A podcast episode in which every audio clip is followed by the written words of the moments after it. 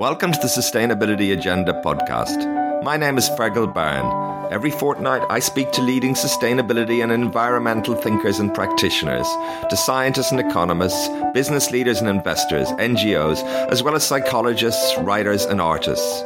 We discuss the sustainability imperative and explore the key environmental and sustainability challenges from a wide variety of perspectives. We explore the latest thinking what's working, and new ideas in sustainability, resilience, and regeneration. Just as 50 years ago, when the world used international treaties to defuse the threats posed by nuclear weapons, today the world needs a fossil fuel non proliferation treaty a global initiative to phase out fossil fuels, support dependent economies, workers, and communities to diversify away from fossil fuels, ensure 100% access to renewable energy globally, and importantly, ensure a just transition that leaves no one behind. You can show your support for this vital initiative at fossilfueltreaty.org. I'm very pleased today to welcome Paula DiPerna to the Sustainability Agenda. Paula is Special Advisor to CDP North America, the international non-profit that helps companies, cities, states, regions, and public authorities disclose their environmental impact. Paula is a leader in strategic global environmental and philanthropic policy and served formerly as president of the international division of the Chicago Climate Exchange. Thank you very much for joining me today, Paula, on the Sustainability well, Agenda. Thank you podcast. for having me. It's a pleasure. I appreciate it. Yes, and uh, very uh, important topic uh, related to your new book, and um, uh, deeply investigating and exploring questions around the, I guess, um, the financial transformation, as you talk about it, uh, to deal with, with, with, the climate crisis, which at the heart of that is this question of valuing uh, what so-called natural assets and so forth. So I'm, I'm very interested to, to talk to you about this topic, uh, which is uh, growing momentum for certain, although it's it's it's clearly been uh, in the air for, for, for some decades indeed. But before we, we we we talk about your book, Pricing the Priceless, maybe if you can just tell us a little bit about your background, Paula, and what you do. Sure. So. Um let's see i'm a i'm a new yorker. I live in new york city and new york state and i was born here and uh, always wanted to write um, just had that that that yen that gene uh, and uh, pursued writing as soon as I could, and and managed to get a few things published in a in a kind of a radical alternative newspaper in New York City called the Village Voice, and um, you know, was going to be uh, headed towards a PhD in comparative literature. And, um, you know, there was that proverbial fork in the road. And I saw an ad to, um, uh, I saw an ad to um, uh, uh, uh be a volunteer writer for uh, someone most people have heard of named Jacques Cousteau, famous at the time, super famous underwater explorer, father of scuba diving, and uh, pretty much the uh, father of commercial underwater filming. Uh, he gave Louis Malle, the famous French photo- uh, director, his start as a cameraman. And um, Cousteau was working on a book, and they had a contract, and they needed writers. And so I volunteered, thinking that would be an interesting way to acquire some, you know, new topic material to write about separately when I got off that job. And um, anyway, I never left that job. I stayed with Cousteau for about 20 years. I became a film writer and a producer, and then his chief policy person, and um, went on from there to really see the world. And uh, I like to say, from coral, my experience with climate change now, I feel very comfortable saying, really does start with coral reefs and ends with carbon markets, or not ends, but goes as far as carbon markets. Because with Cousteau, you really I really saw things, uh, you know, physical things, and because he um, was so had such access, tremendous access to heads of state and anybody really, I also could see how the wheels of power worked. You know how how authority was used, how people got ideas and implemented them or didn't. And so I left Cousteau after a certain period. I thought, you know, okay, he was getting older and the the world was uh, very rapidly changing, and so I became president of a foundation, and then that was also a turning point. I met a, a, a I guess my second major mentor was a guy named uh, Richard Sandor, a very famous economist, who was a financial inventor, uh, very involved in creating new financial instruments, among them interest rate derivatives, which I had no idea, I didn't understand them at all. But Richard had this also germ yen to uh, become involved in climate change. He was one of the first uh, economists, really practical economists, to dig into how to set up environmental markets. And uh, we met at the UN, and um, uh, we then began to work together and put together this uh, Chicago Climate Exchange, which was the world's first cap and trade emission system. And so I went from there, and now currently I am uh, special advisor to the Carbon Disclosure Project. But but all this to say that you know I, I have come to climate change with a, kind of a 360, and um, you know it's the issue of our time. I think because it just touches all of our sectors. Yeah, very interesting trajectory indeed. What's on your mind at the moment most? Um, clearly, um, they, they, call it a poly poly crisis, um, various interlocking crises, but uh, clearly on the environmental front as well. And we've got these uh, coruscating heat waves right now. But but um, uh, there's lots to think about. But are there one or two issues that are particularly on your mind that keeping you at the wake at the moment, Paula?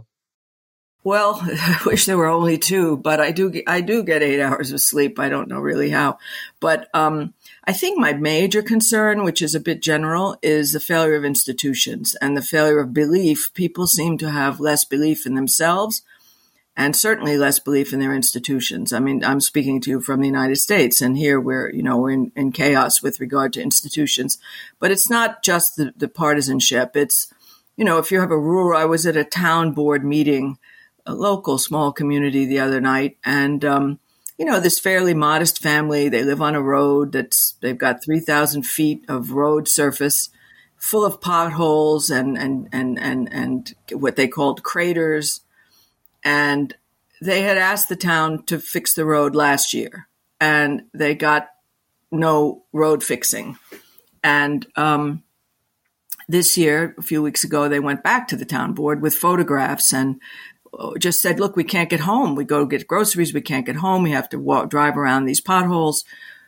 Can you at least tell us when this is going to be fixed? And the town board turned to the head of the highway department and said, can you tell them when it's going to be fixed? And the guy said, when I get around to it in front of, you know, 25 local people. And this poor family, I mean, they got no resolution. They did not get a date certain. And to a person, because the family brought, you know, other people, there were like six families on the road, they walked out and said, you know, we just don't know why we're paying our taxes. And I said to myself, I don't know why you're paying them either, because I mean, what could be more simple than at least getting an answer? And this is a very small local institution. This is an all volunteer government in the town. It's not the United States Congress. So I think we have just this compounding lack of belief in ourselves and our ability to get answers as well as um, uh, uh, be, be, be, shall we say, confident that our institutions care about us. I think that's my, my concern, even my own personal concern. I really no longer believe the government, in which I generally do believe, has my back, as as you would say and and I think most people feel that. Not not to say that I don't know the good things that the government does, but my faith in institutional, uh, um, you know, institutional inspiration is very very limited at the moment. And I think that's a crisis because you can't have democracy if people feel the way I'm describing. Right. Yeah. And um, of course, America uh, see in in, in highlights uh, issues that are also uh, present in other uh, economies, other countries around the world, indeed, um, but in a more extreme uh, form, indeed. Um, uh, what gives you optimism when you look around, Paula?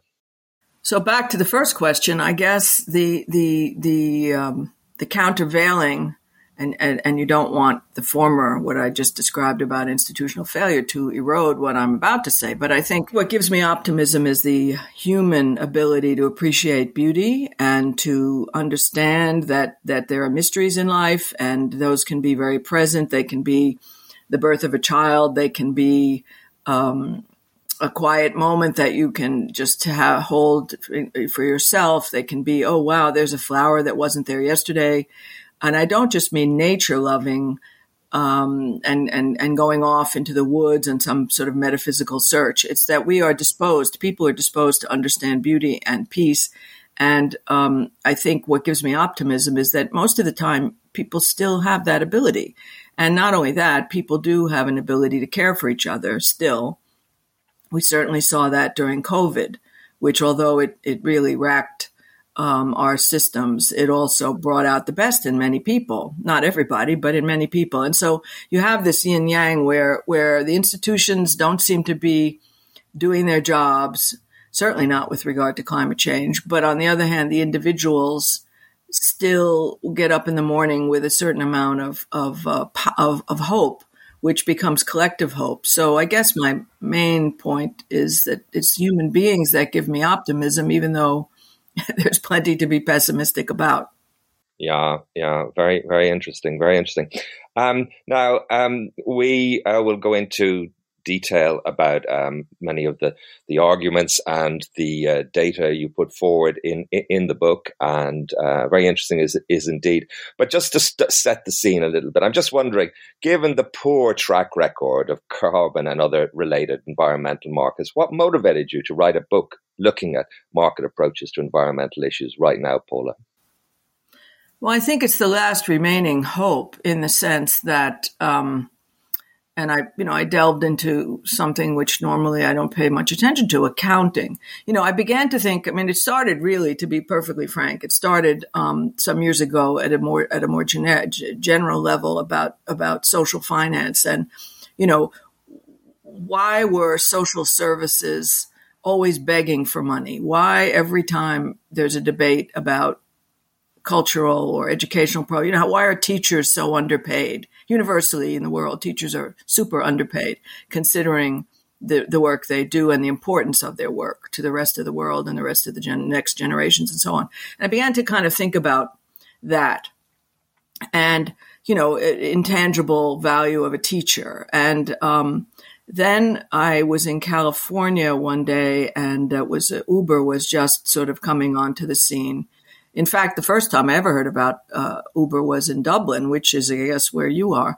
And um, uh, the, the, people who, who hired an Uber for me, they were mesmerized by the screen. They had their iPhone and they were, you know, booking an Uber to pick me up. And there was this little bug of a car coming on the screen. And they said, Oh, look, see, you can see it. Isn't that great? And it's going to be here in one minute. And I thought, what's the big fuss? This is just a taxi system on on an iPhone. You know what what what is so creative about this that it comes faster?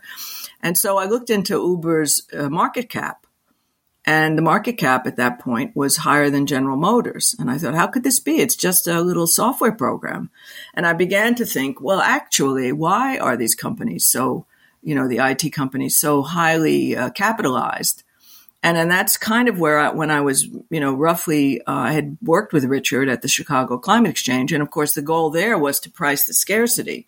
We were ahead of regulation and our goal there was to get companies to, to, um, act as if they were regulated because we weren't in the United States covered by any regulations. And getting them to understand what a cap and trade was was a hard job. And uh, we managed very successfully in the end. But but the point of trying to get across to people that that the environmental market is not to put a price a price tag a, a value on nature and say nature is worth you know X. The, the, it's more to say the work that nature does is worth X. So back to the teacher, you know, the teacher's underpaid. Well, nature is not paid at all. Nature is an under unpaid worker, has been unpaid for you know since humans ever stepped foot on the planet. And when you add up all that unpaid work, we really owe nature quite a lot of, uh, uh, of wages. And how do you pay nature? And as you know, people respect what they pay for. You don't pay for something, generally you waste it. And so it's that kind of psychology and that kind of uh, um, uh, drive that that got me to the book. And I thought it was time to pull some of this stuff together relative, you know, to to the timeline. Let's say, if you want, you can measure an, uh, climate change by any yardstick that you wish. But if you take the UN series of conferences, we're about to go next fall into COP 28. That's 28 years of conferences of the conference of the parties to the Framework Convention on Climate Change, which was kicked off in 92. So if you add another five years or so to 28, um, we're into almost 35 years of, you know, discussion, which is really shameful. And so to me, it was a breakthrough. The idea was if we don't start pricing these things, recognizing that we can never really price them high enough, but, but converting this idea of pricing not to the assets themselves, but to the work performed by the assets, that we could shift capital to maintaining these assets as compared to just spending them down.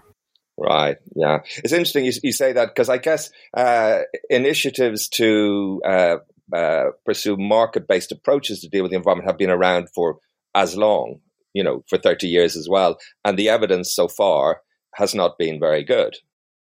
Well, that's true, but it isn't entirely true. So, I mean, there really aren't that many meaningful tests, at least if we're talking about carbon markets. There's really only one, which is the European Union emissions trading scheme, which had a false start over allocation people didn't understand it. You know, cap and trade was invented in the United States by the uh, U.S. EPA, focused on sulfur dioxide emissions. That was very successful to to get rid of acid rain.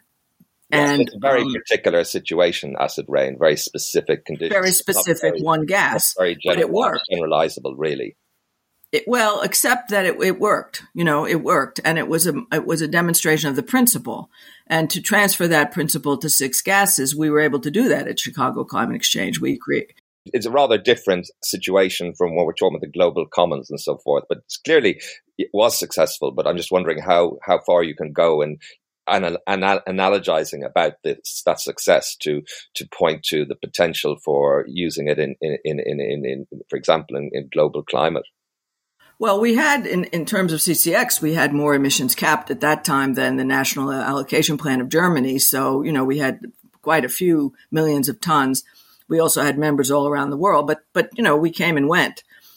The, the thing about the European Union uh, ETS is it's kind of sitting there self-contained. And the real reason that markets aren't working particularly well, although emissions reductions have occurred in the EU ETS since they have revamped their their rules, and they were up till midnight last uh, New Year's, tightening those rules, tightening, ratcheting down the, the carbon diet. You have to lose more weight and more weight, but the fact that it it it um, it sits there isolated, and then you have I don't know twenty five or thirty other ones, uh, smaller no liquidity, not connected, you know, a, a, ton of carbon if you're going to use it as a currency, price on carbon, which everybody talks about as being essential you can't just you can create it out of thin air. That is what it is. It's a price on thin air.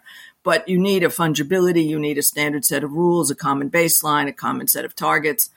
And that's where institutional uh, uh, heft would have to come in. And so, you know, my goal would be to see an international carbon price within two years. And, you know, Article 6 negotiations, you probably know, have been going on, you know, 10 years maybe. So somebody just needs to do it. You know, we just need to get a couple of companies that are uh, operating in different jurisdictions and create their own little closed system and start trying it. I mean, at, at some right. point, you just have yeah. to do things. Right. What about regulation? You know, there are vast areas of our, our lives where we have rules, where there are penalties for certain kinds of behavior. We know what the rules are.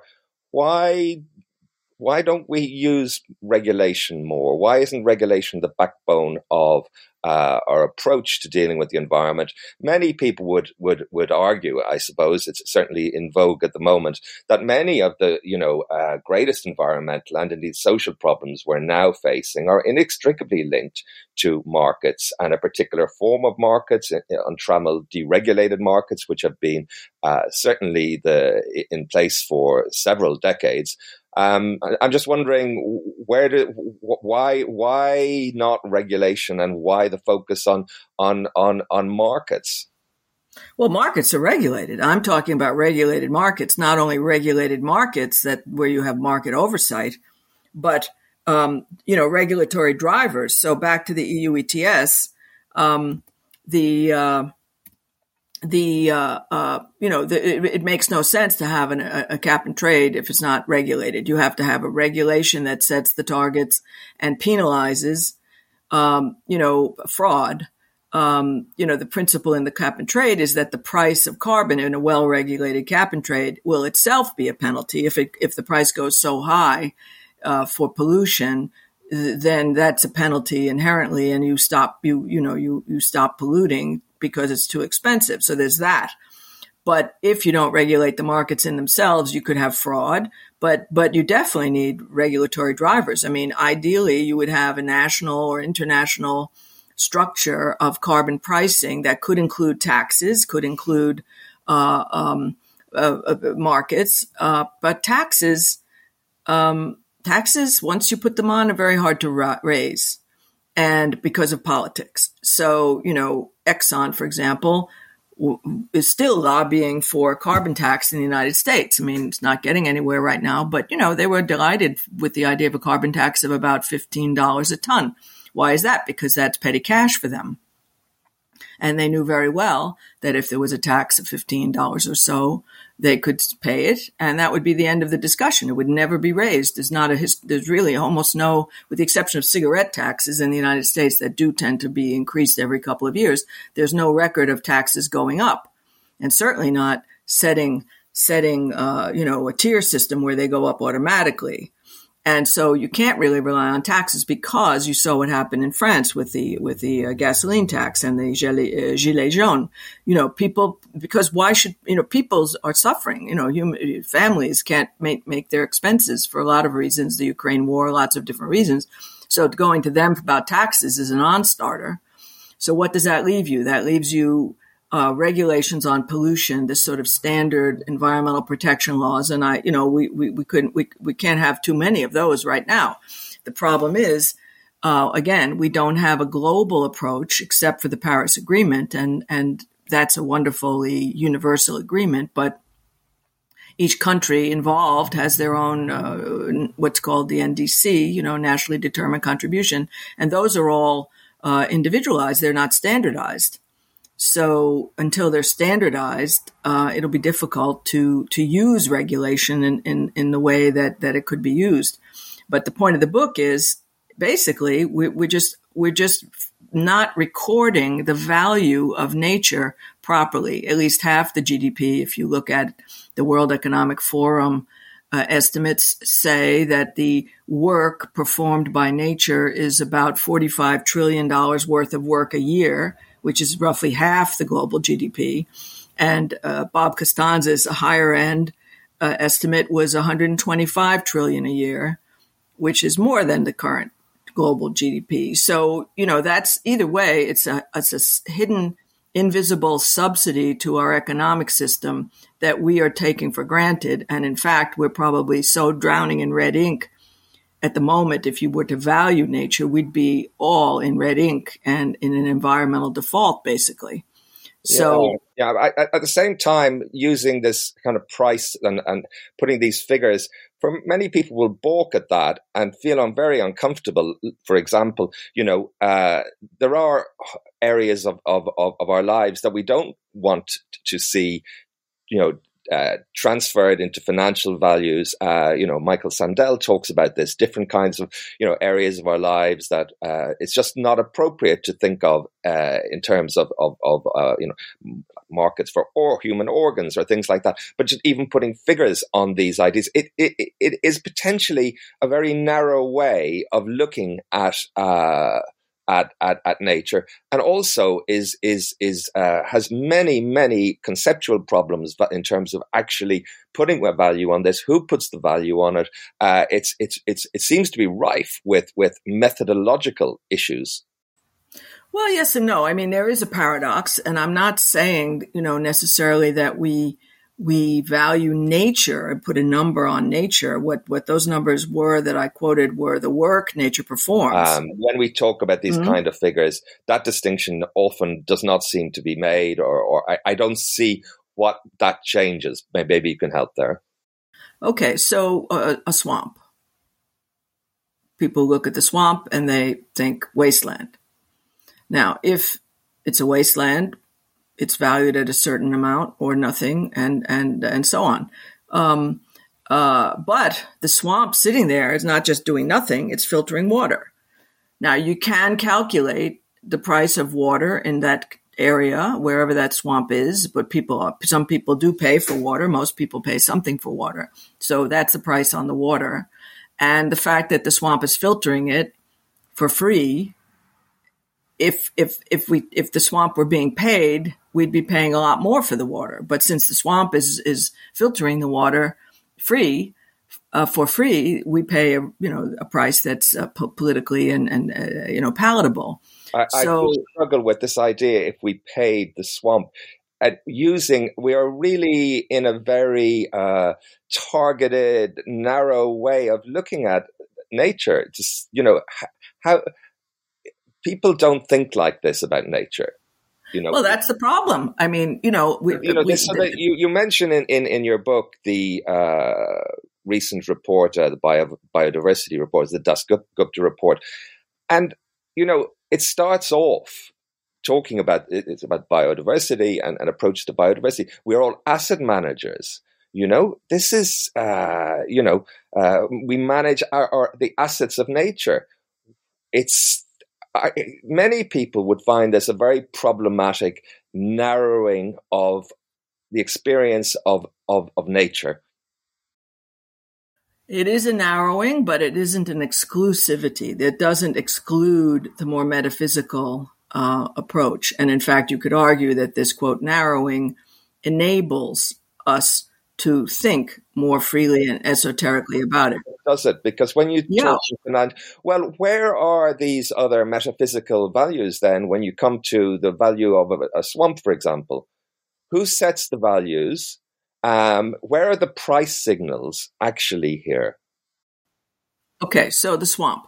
So the swamp is sitting there. Somebody owns it, or nobody owns it, but but it has. There's a title somewhere, and it's somewhere on somebody's tax rolls.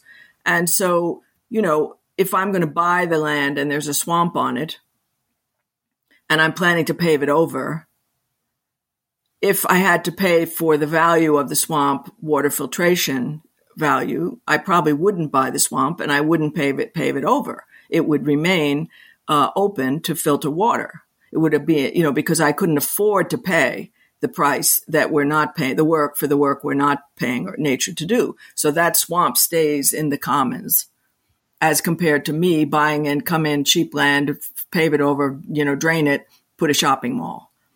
So, you know, the, the, if, if, if, so you have property, that's a price signal if you go, say, for example, to something else in the uh, in the book, the Forest Resilience Bond, which is very very um, relevant with all these wildfires, it's not pricing the forest per se in a metaphysical sense. It's toting up the benefits of a standing forest and to whom uh, to the beneficiaries of of that standing forest who are a disparate group. And in that particular case, there's the hydropower companies that benefit if the forest is standing because naturally the forest retains water and sends water into the water table. And if you're a hydropower utility, you want water going over the dam. If you're a tourism operator and you want people to come and and and and uh, enjoy a wilderness experience, you don't want it to burn down. If you're um, the California Wildfire uh, Services uh, Department, and you're charged with protecting the forest, you don't have enough money in your budget to protect the forest if all you're doing is putting fires out. So this bond attempts to tote up the value, the benefits that all of those beneficiaries will experience over time, money up front, so that from the private sector, creating of this bond with a premium, and then the cash comes into the system and then is distributed through the system, through the California Wildlife Service to actually protect the forest, to go in there, clean it out, take out the brush, um, to, to generate, you know, from the brush biomass jobs that are local. And nobody cuts the forest and nobody's, you know, nobody's, um, putting a, a cap on the value of forests. They're just toting up the benefits that can be toted up, that can be credibly quantified. And that gets packaged into a bond and investors, you know, put up the capital and then you have, you know, an infusion of capital. And that securitizes the benefits and frankly converts the forest from being a nice to have to a, a, an essential piece of infrastructure. And as you know, if you carry infrastructure on your books, they're assets and you are obliged to maintain assets. as compared to carrying forest preservation as a cost on your budget. And, and poor California budget just is never sufficient to to maintain the forest. So the forest resilience bond comes in, and um, that's an example of quote pricing the priceless because the standing forest is priceless, except you can come to some uh, agreement about these uh, quantifiable elements. Financial markets are prone to booms and busts. They've not got a very good track record, have they, really, uh, in, in, that respect? Uh, we saw what happened in 2008. Uh, we see this again and again. Um, and indeed, many uh, of the key actors involved in uh, building this kind of infrastructure and this, you know, financialization of nature are at the same time, you know, funding uh, fossil fuel companies and so forth. They are not necessarily the first people you would think of that would actually be guardians of nature. Well, I mean, not everybody is double dealing in that way. There, there's increasing divestment and separation and getting out of fossil fuels. But, you know, perfect being the enemy of the good. I mean, I think I do say somewhere in the book pretty clearly that, you know, capitalism has been rapacious and cruel most since it since it was started. But on the other hand, um, I do feel now back to the original question. You know, 35 years of discussion and we've done the experiment of, you know, separating capital from the problem, letting capital do whatever capital will do, and letting capital bumble its way into, quote, good works. And what I'm saying is that, that capital, if we can align it with the science of climate change and truly identify risks and then get the policy in there. You know, if you think of science, policy, and capital as three key elements to dealing with with climate change. Science being the you know the informational source, policy being the railroad track that you know gives some standardization, and then capital, which is greasing the whole machinery. Um, they they all run on different timelines, and we need to get them running together. And um, I think there's enough critical mass in the in the private sector now uh, where they're more receptive to channeling. You'd be surprised how many, you know, I, I as I said earlier, I, I advise CDP. So many companies are craving regulatory certainty now. There's such a chaotic uh, mixed bag of regulations that you know you could almost think of getting some more regulation in that would therefore be the policy envelope into which some of these more esoteric financial instruments can fit. But but basically, you're right. I mean, it's a paradoxical thing. It it, it challenges uh, people to think twi- to, uh, in in different ways. You know, two different ideas. And I think it was F. Scott Fitzgerald who said the definition of intelligence is to be able to hold two contradictory ideas in your head at the same time. I mean, we should be able to. Now, you you argue, uh, I, I, think, in the book as well that uh, something that the current policies do prioritize uh, short term growth. We recognize that over environmental concerns. How, how can we shift this focus and who needs to be involved in this? Do you think it's possible? Yeah, well, that's the idea. I mean, short term growth, you don't have short term thinking if you think of nature as infrastructure. You have long term thinking by definition. So it's almost, uh, you've heard, um, no doubt, and I think you've interviewed him, uh, uh, Ronald Cohen and he's advocating uh, GAPE, generally accepted impact principles for accountants. Right now, we have generally accepted accounting principles, GAP. And, you know, those are debits, credits that, that, that, every auditor understands and comes in and looks at the financial books. So Sir Ronald is arguing for GAPE, where you have that impact number. What is your negative impact? What is your positive impact? And so as we begin to change the financial structures, um, you, you, you will begin to get away from short termism for sure. And I think I put in the book the example, I know I put in the book the example of the uh, Puma profit and loss, environmental profit and loss. And, you know, Puma makes all kinds of products and, uh, Jochen Zeitz, uh, was quite a, quite a pioneer. He thought, uh, I think it was in the year 2000, maybe 2010. Um, what if I had to pay for all these nat- natural services? What would that do to my business? And he hired Sustainal- uh, Sustainalytics, a very uh, uh, um, you know s- skilled environmental uh, assessment firm, and they went in and they looked at all the inputs what you know land value, land disruption to grow uh, uh, uh fiber, uh, uh, water input, pollution charges. You know that that you know if if they were charging for carbon emissions, what would it be worth in the market? Or being charged, I should say, if they were being charged where they were in production. Anyway, long story short, they showed revenue of 200 something euro that year and profit, environmental negatives of uh, uh, a significant sum, which reduced their their bottom line by by by a lot. So I think they went from 200 euros to about 45 euros in profit. I have to check the numbers in the book, but a big chunk of what they had presumed was earnings was actually debt to nature. And so if you start changing the way you account for things literally, I think you can get away from short termism. And that's, that's uh, kind of the essential point of pricing the priceless, that once you start pricing the inputs as costs, this unpaid work again, you know, you're not making the kind of money you think. So, so people are, you know, in a fog if they think we're making all the money that is shown on the books. We're not. We're just not paying half the costs of nature if you want to go back to half the G- global GDP. Yeah, very interesting. Very interesting, Paul. Now, can we talk about the global south? Um, where a lot of the action is taking place at the moment, a lot of momentum, the carbon offsets and various uh, reforestation uh, initiatives, so forth. Um, and um, there are big issues there, I guess, in the sense that um, significant power imbalances uh, between uh, the big, big companies operating in, in, in these areas, um, and indeed the the uh, track record, for example, just on the carbon offsets is deplorable. It's uh, very, very difficult to find carbon offsets that actually meet the criteria, that they're actually valid, etc., etc. You talk a little bit about some of the particular issues taking this approach, uh, this market-based approach, this financialization approach in in the global south. Yeah, so um, glad you brought that up. Okay, so offsets. Firstly, the voluntary carbon market, which is what you're referring to mostly, uh, you know, th- there's no diet there. There's no regulation there. There's no cap there. Those offsets are kind of being generated in case there's a company that's made a promise and wants to buy them you know, their purpose of offsets is precisely to be sold into a cap and trade.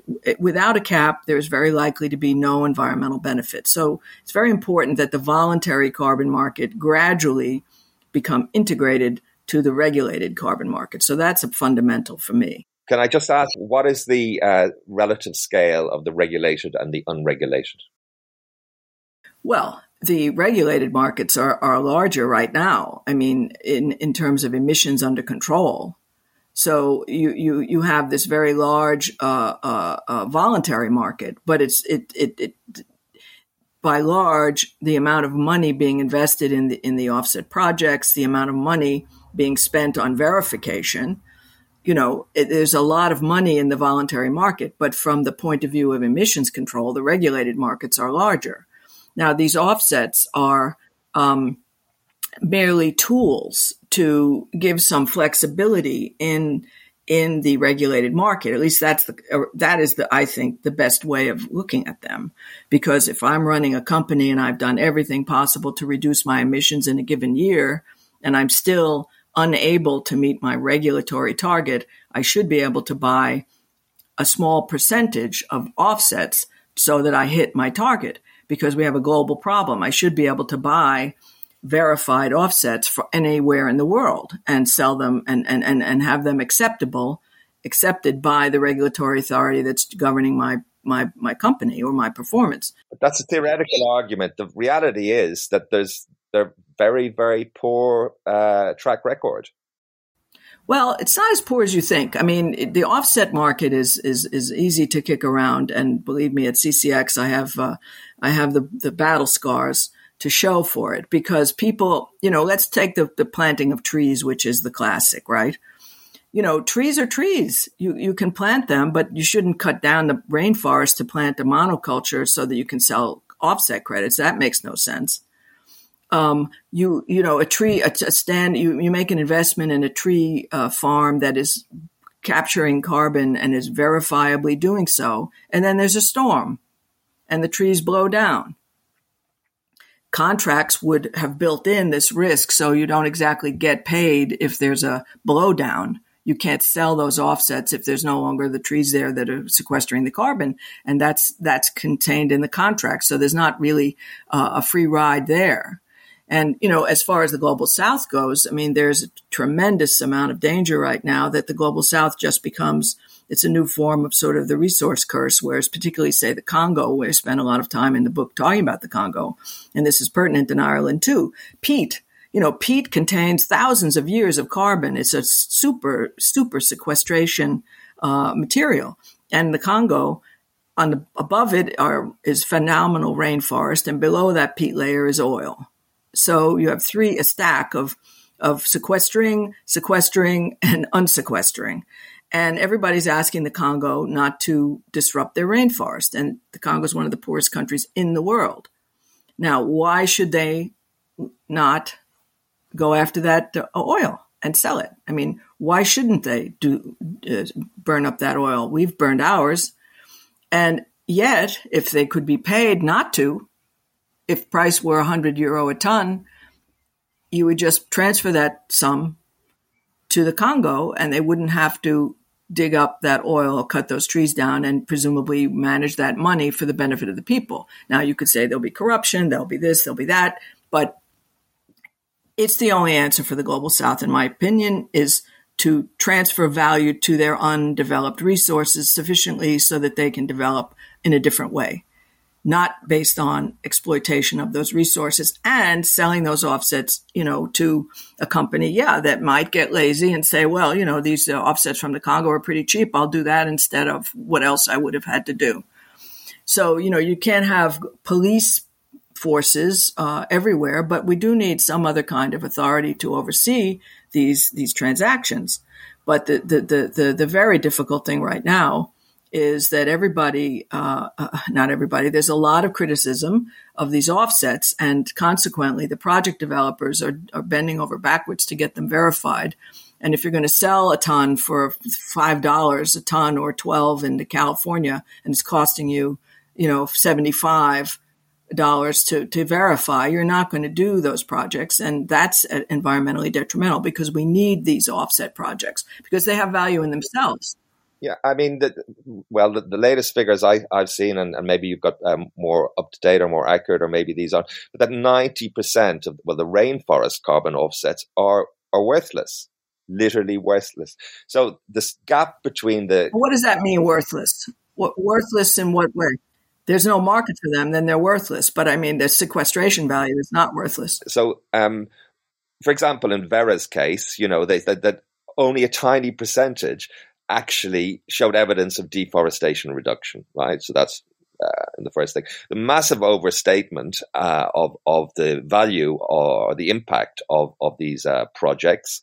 Um, major human rights issues. I mean, it's that's just one one one report. I mean, it's it's not news that this is is uh, highly ineffective, and uh, there's a lot of uh, greenwashing, huge amount of greenwashing, um, and the step from the concept and the idea to the reality is that the reality is that these have been uh, abused and subject massively to greenwashing.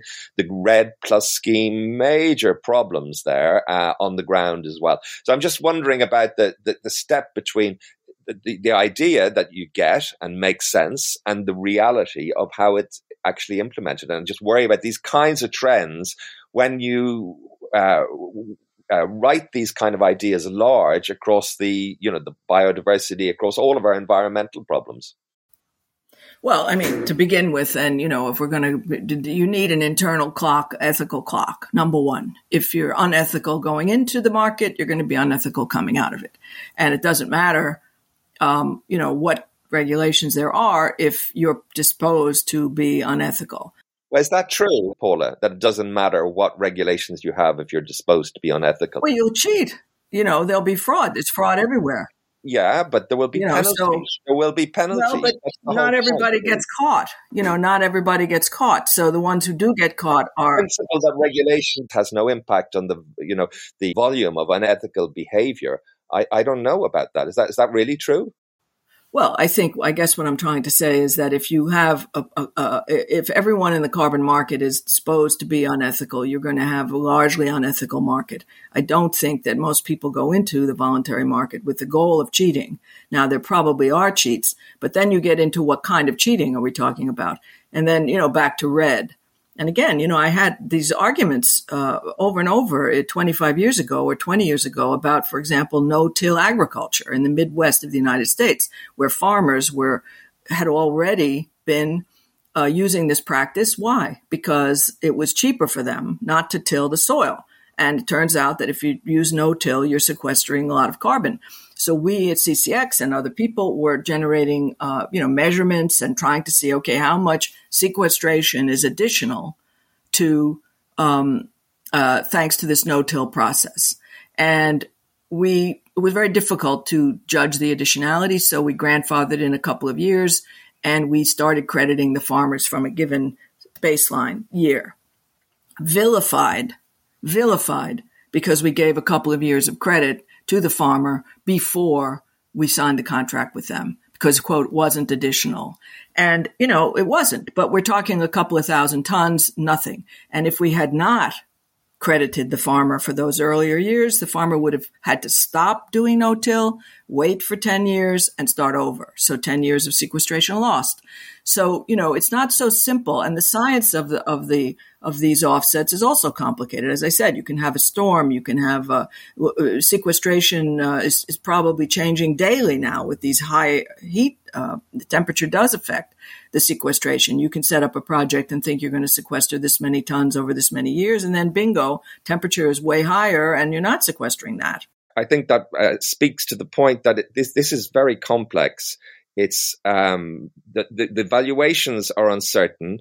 Uh, price signals really don't really exist. And then you've got this massive question of uh, interdependence of, of, of, you know, uh, I guess different, uh, well, maybe from a biodiversity perspective and so forth. So it seems like a very fraught, complex, challenging area to try and do this well. And as you say, things changing so quickly. So, I mean, how can we be confident that that we can you know come up with mean because the whole point is to come up with as you say some some kind of accurate uh, uh, value as well the worth of the the, the work as, as you call it but if the figures themselves are meaningless if the valuations the, the, the models of valuations don't hold water and uh, what why do it Yeah, well, they do. I mean, I, I, have to disagree that there's no credible valuations. There are, you know, there are ways of valuing the water filtration. There are carbon price signals. It's not true there's no price signal.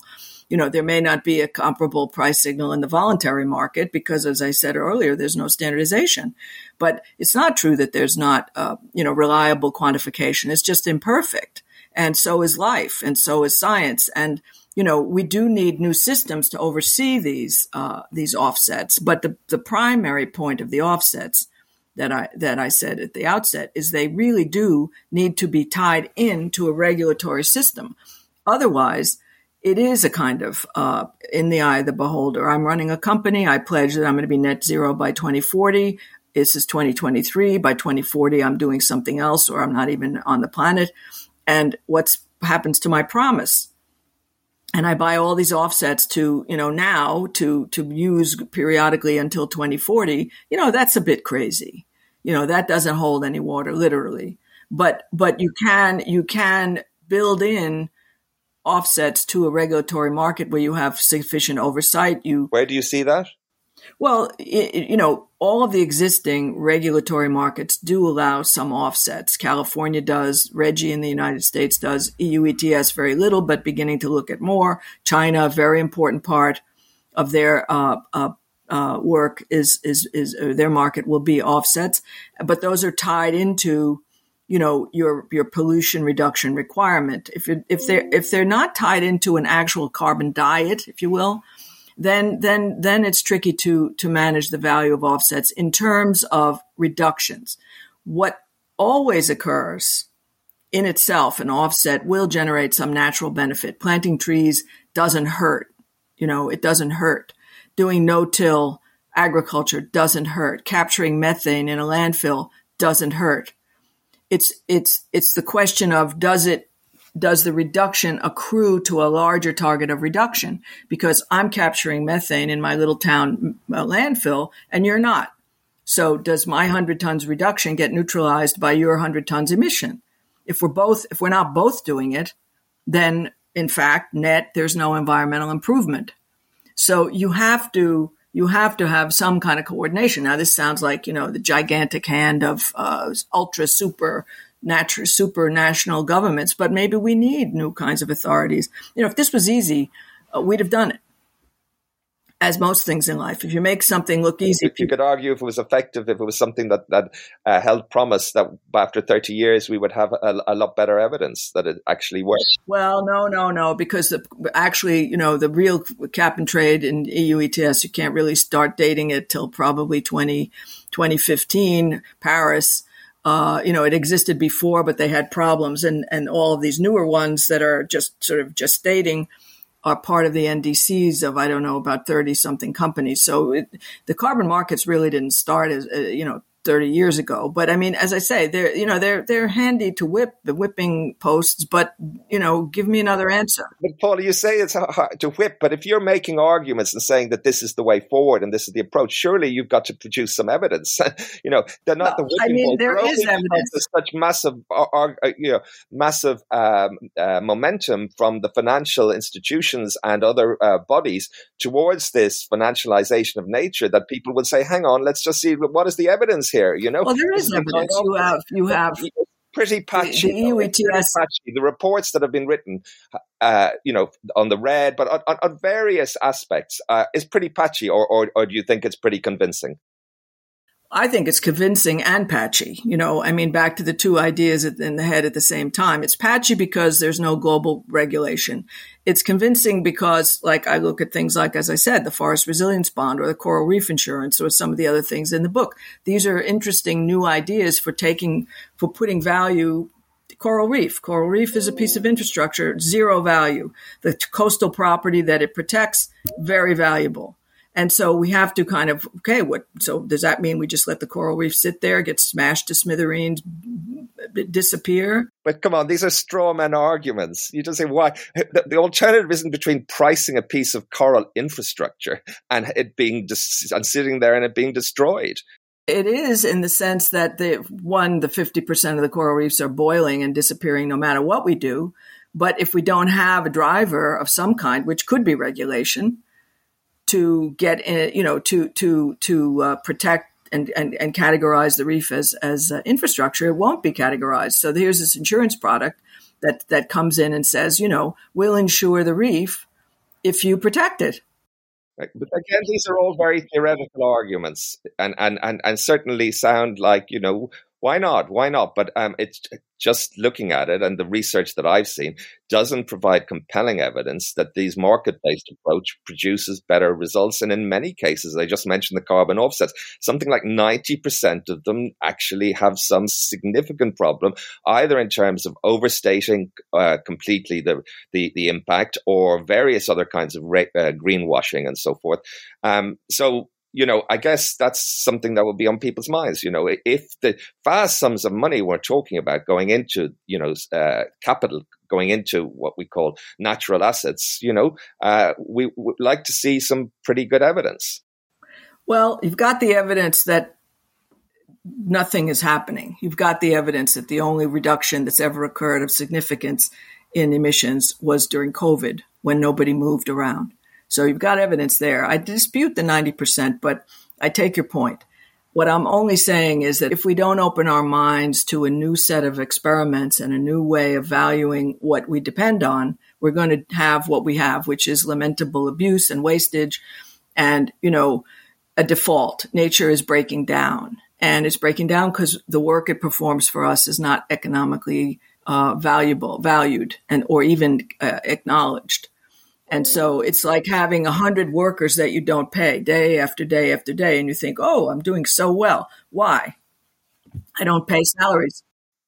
Now, in your book, you, you yeah, you you certainly pre- present uh, both sides of the argument in many uh, different uh, areas when you're uh, lenses when you're looking at these questions. I'm just wondering about this question of valuing natural assets. Um, many economists have raised questions about uh, approaches to this, and um, I'm wondering. And you you outlined uh, critiques and, and various approaches as well. What do you think is the most effective approach, and and why, Paula? Well, I think you need, you know, all of the above in a sense. I mean, back to the accounting, you know, the UN has had these satellite accounts for for a long time where, you know, externalities, ecosystem services, which is the technical term for paying the swamp, um, or valuing the swamp. You know, these these these measures have been out there. They've been, you know, uh, controversial, but they're more and more more sophisticated. And you have hundreds and hundreds of examples now of countries all over the world that have incorporated uh, uh, their value of nature in their you know national accounts, which now the UN is integrating into a more formalized system, requiring so the sovereign value the value of a sovereign state increasingly will reflect the, the state of their environmental assets how much degradation how much water pollution how much water uh, um, uh, you know, how much uh, c- careful handling of, of nature as a reflection of the sovereign wealth of the country, of the credit worthiness of the country, you know. And so if country begins to, I mean, even in the United States, we just started a whole thing. It won't kick in for too long from now, but, you know, to rethink our national books. So, you know, people look at you, you go to get a new credit card, somebody does a credit check on you and they find that you, you know, defaulted six times and you're, you're, in debt way beyond, beyond your salary, nobody's going to give you a new credit card. And every country in the world is in that same state where we are overdrawn on nature and we're not seeing how much we depend on it. So all I'm saying is, you know, I don't have an answer, but I'm just saying that, that we haven't the, the, the in a hundred years, we haven't really understood any of these dynamics. And now the scarcity and the vulnerability of nature is so evident compounded by this tremendously rapidly evolving science of climate change. You know, these temperature uh, extremes have been predicted, but not day after day after day. One in four people in the United States today, today as I'm speaking, are under a heat alert. That was unheard of. And what are the Republicans saying? Let's plant a billion, a trillion trees. You know, so until we break through with some new thinking, where the, the problem's eating into itself. It's eating itself. This climate change problem. So I just want something new. Yeah, well, I'm also wondering in, in, in the US, we talked about at the beginning, the, the, the, polarization, the extreme views, and so forth. Already we've seen massive kickback in various ways against the ESG uh, agenda, I suppose you'd say, uh, still playing out. Are there risks that uh, this kind of uh, questioning will take place when people are looking at this uh, natural accounting and so forth?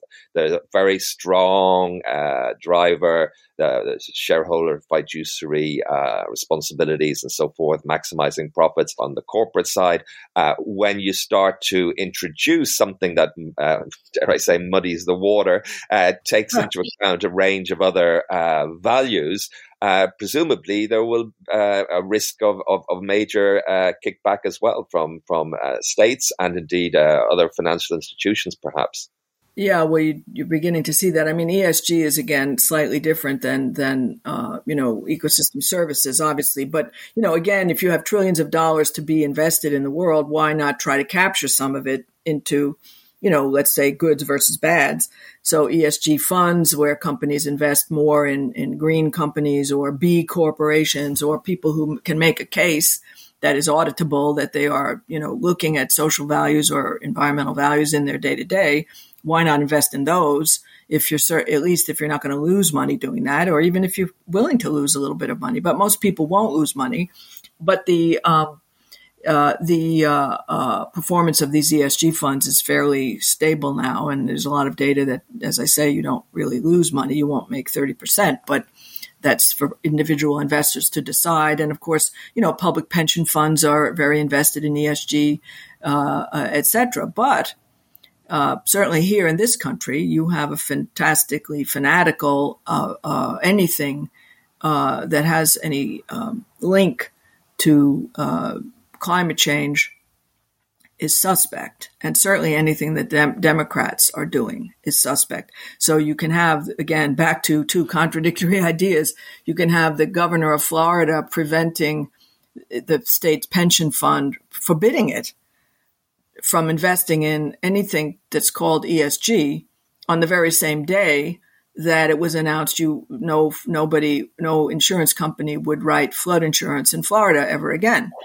um, so you know, yes. I mean, too woke, too woke, and you know, woke. The culture wars in the United States have, have yeah. reached a point of paralysis, political paralysis, and that's another very dangerous thing because you, for all the reasons we've just been kicking back and forth, you know, it's complicated. You need uh, thoughtful, you need people like you to push back on people like me and then me to push back on you. You need, you need to have a, an intelligent debate about complexities. And you can only have that if you have enlightened leadership who are willing to entertain a certain amount of ambiguity and then synthesize it to something that's, you know, palatable.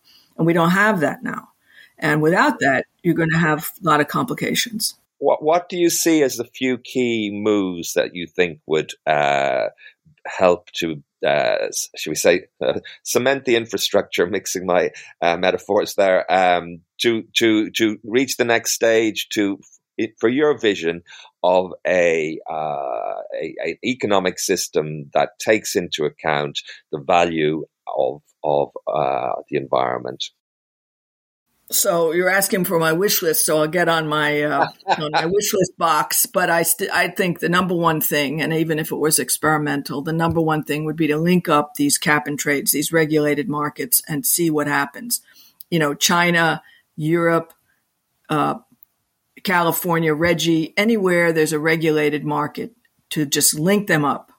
And by linking them up, I mean you know incorporate standardize the targets, standardize the baselines and see what happens. See if we can trade, you know, bona fide allowances as easily as currency crosses borders, because it is an international language, the price on carbon. So that would be one. The other would be to take this GAPE principle that uh, Ronald Cohen talks about further and, and really pr- refine that I, you know, how do we measure the impact, negative and positive, and really put, fu- uh, you know, in- invest in more data, more refinement of the quantification to give you a little bit of uh, uh, to honor a bit, you know, your your pushback.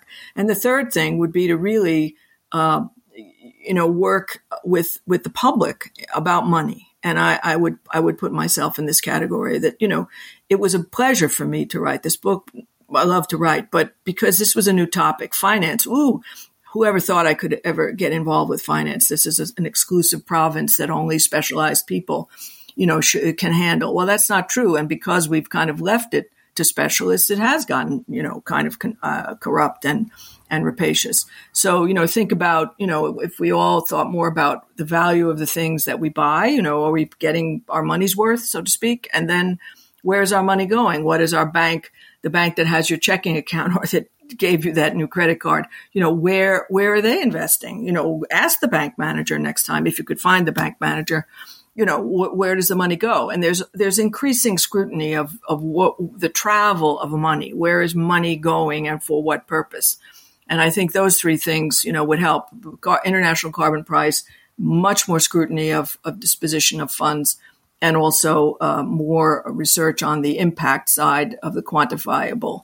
And um, you know so we, we can do the balance sheets. You know if, if every company think if every company did an environmental p&l if they were required to. That would be a revolution right there.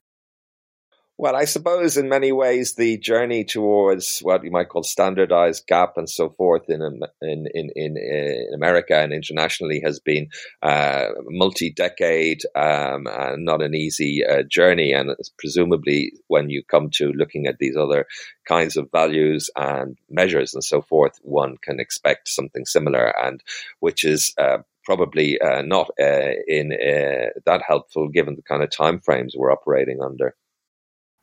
Yeah, I mean, there again, you know, perfect can't be the enemy of the good because, you know, again, you can't cut corners, you can't cheat, you can't sort of speculate uh, on hot air.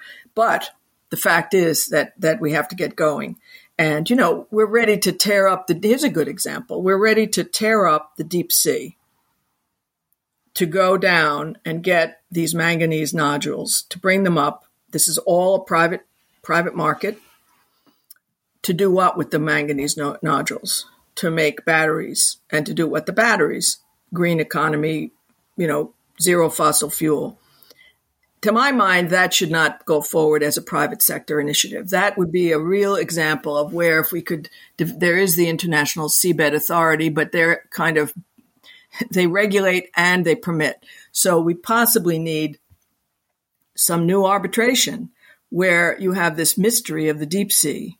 Nobody knows what this extraction from the deep sea actually will uh, do and, and disrupt in the ocean. It's thousands of miles from anywhere they want to do this mining they bring up these nodules. They shoot, you know, they dig out the bottom of the ocean. They bring the, uh, the, the, the nodules up through the water column. They shoot the water back into the sea, filled with dirt, and the and the manganese nodules stay on the deck of a ship uh, that then takes them somewhere. And then what do we do with the batteries? Well, then now you can have an iPhone that's an iPhone 14 instead of an iPhone 13. uh, and and and so, are we going to make this trade off and allow people to do whatever they want with the batteries after we have paid zero to get them from the sea. The, the inherent value of those manganese nodules is way more than the cost of getting at them. And so, you know, maybe there's a case where we need a new kind of authority to make a determination. And if it's decided that there's a sufficient guarantee that there'll be a major impact on stemming climate change from deep sea mining, then whatever profits of it should be distributed for the common good. That profit should not go into the private pockets of companies because we only have one deep sea and that's our last gamble. And, you know, we're kind of at that now. Yeah. In your experience, um, looking at uh, environmental markets, should we say, um, what is the right balance, or have you some examples where the regulation uh, works hand in hand with the market?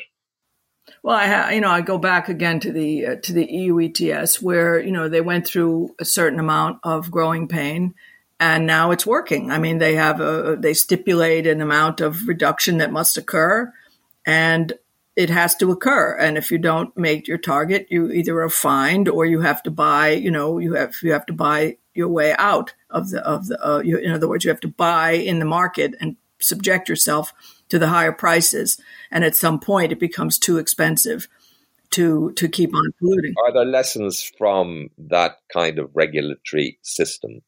Yeah, the lesson is, you know, again, you know, it's so interesting. When I first went to China, we started the first carbon market there.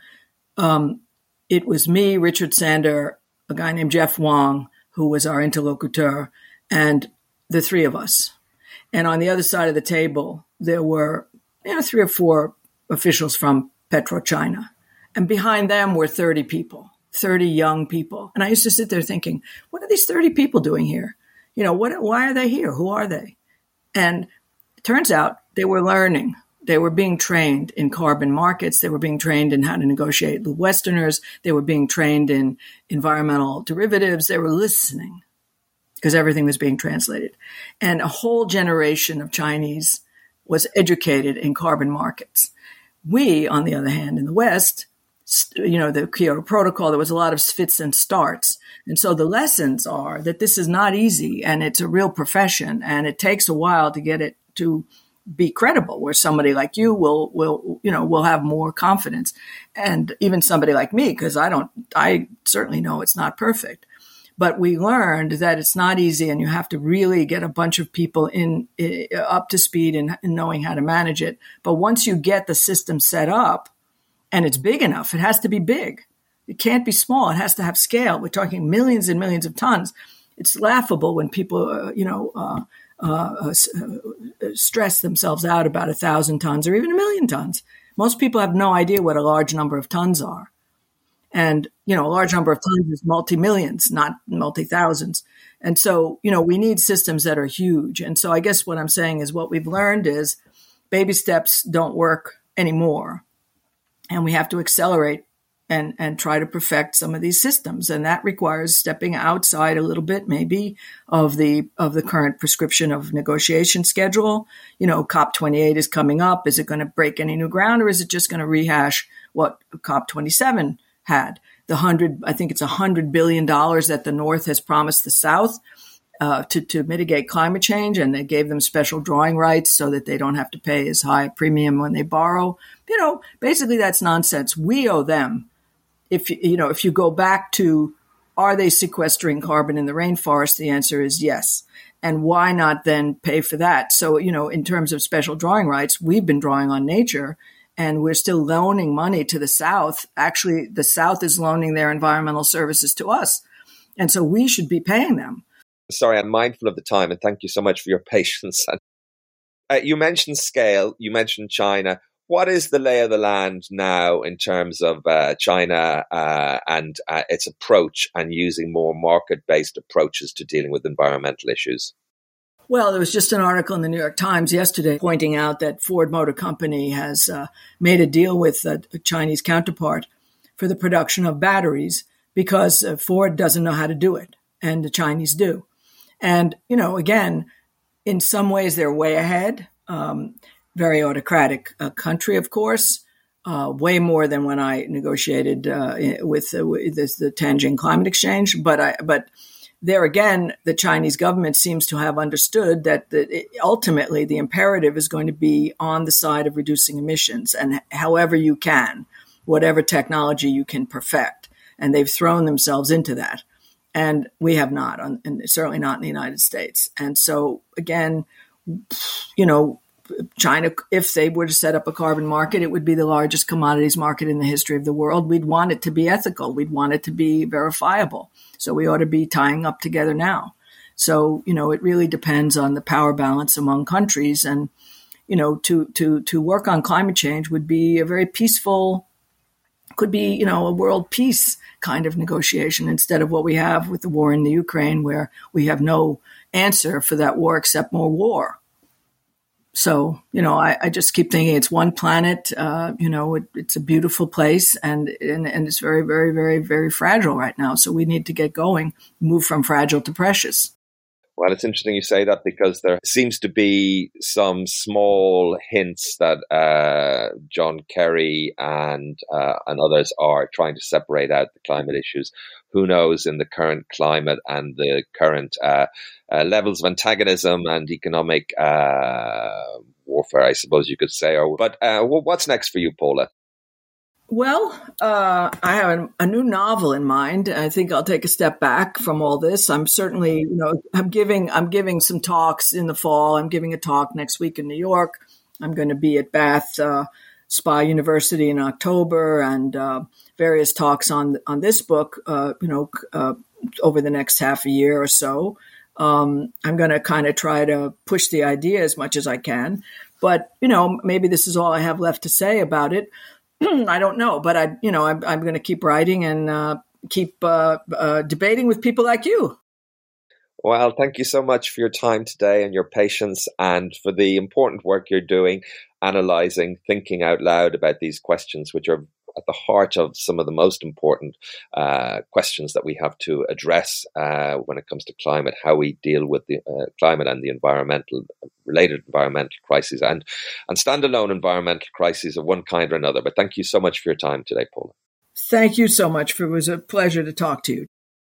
If you enjoy the sustainability agenda, consider joining the Deep Transformation Network an online global community for people who recognize that our civilization is in existential crisis and who want to engage with others in facilitating a deep transformation toward a life affirming future on a regenerated Earth. The network, which is over 3,000 people worldwide, offers a nurturing place for ideas, practices, and approaches for civilizational transformation, as well as inspiring and nourishing place to cultivate intentional community find it at www.deeptransformation.network. Thank you for listening to the Sustainability Agenda podcast. I hope you found it interesting. It would be great if you could leave a review and share the podcast on social media. You can sign up at iTunes to make sure you don't miss any future episodes.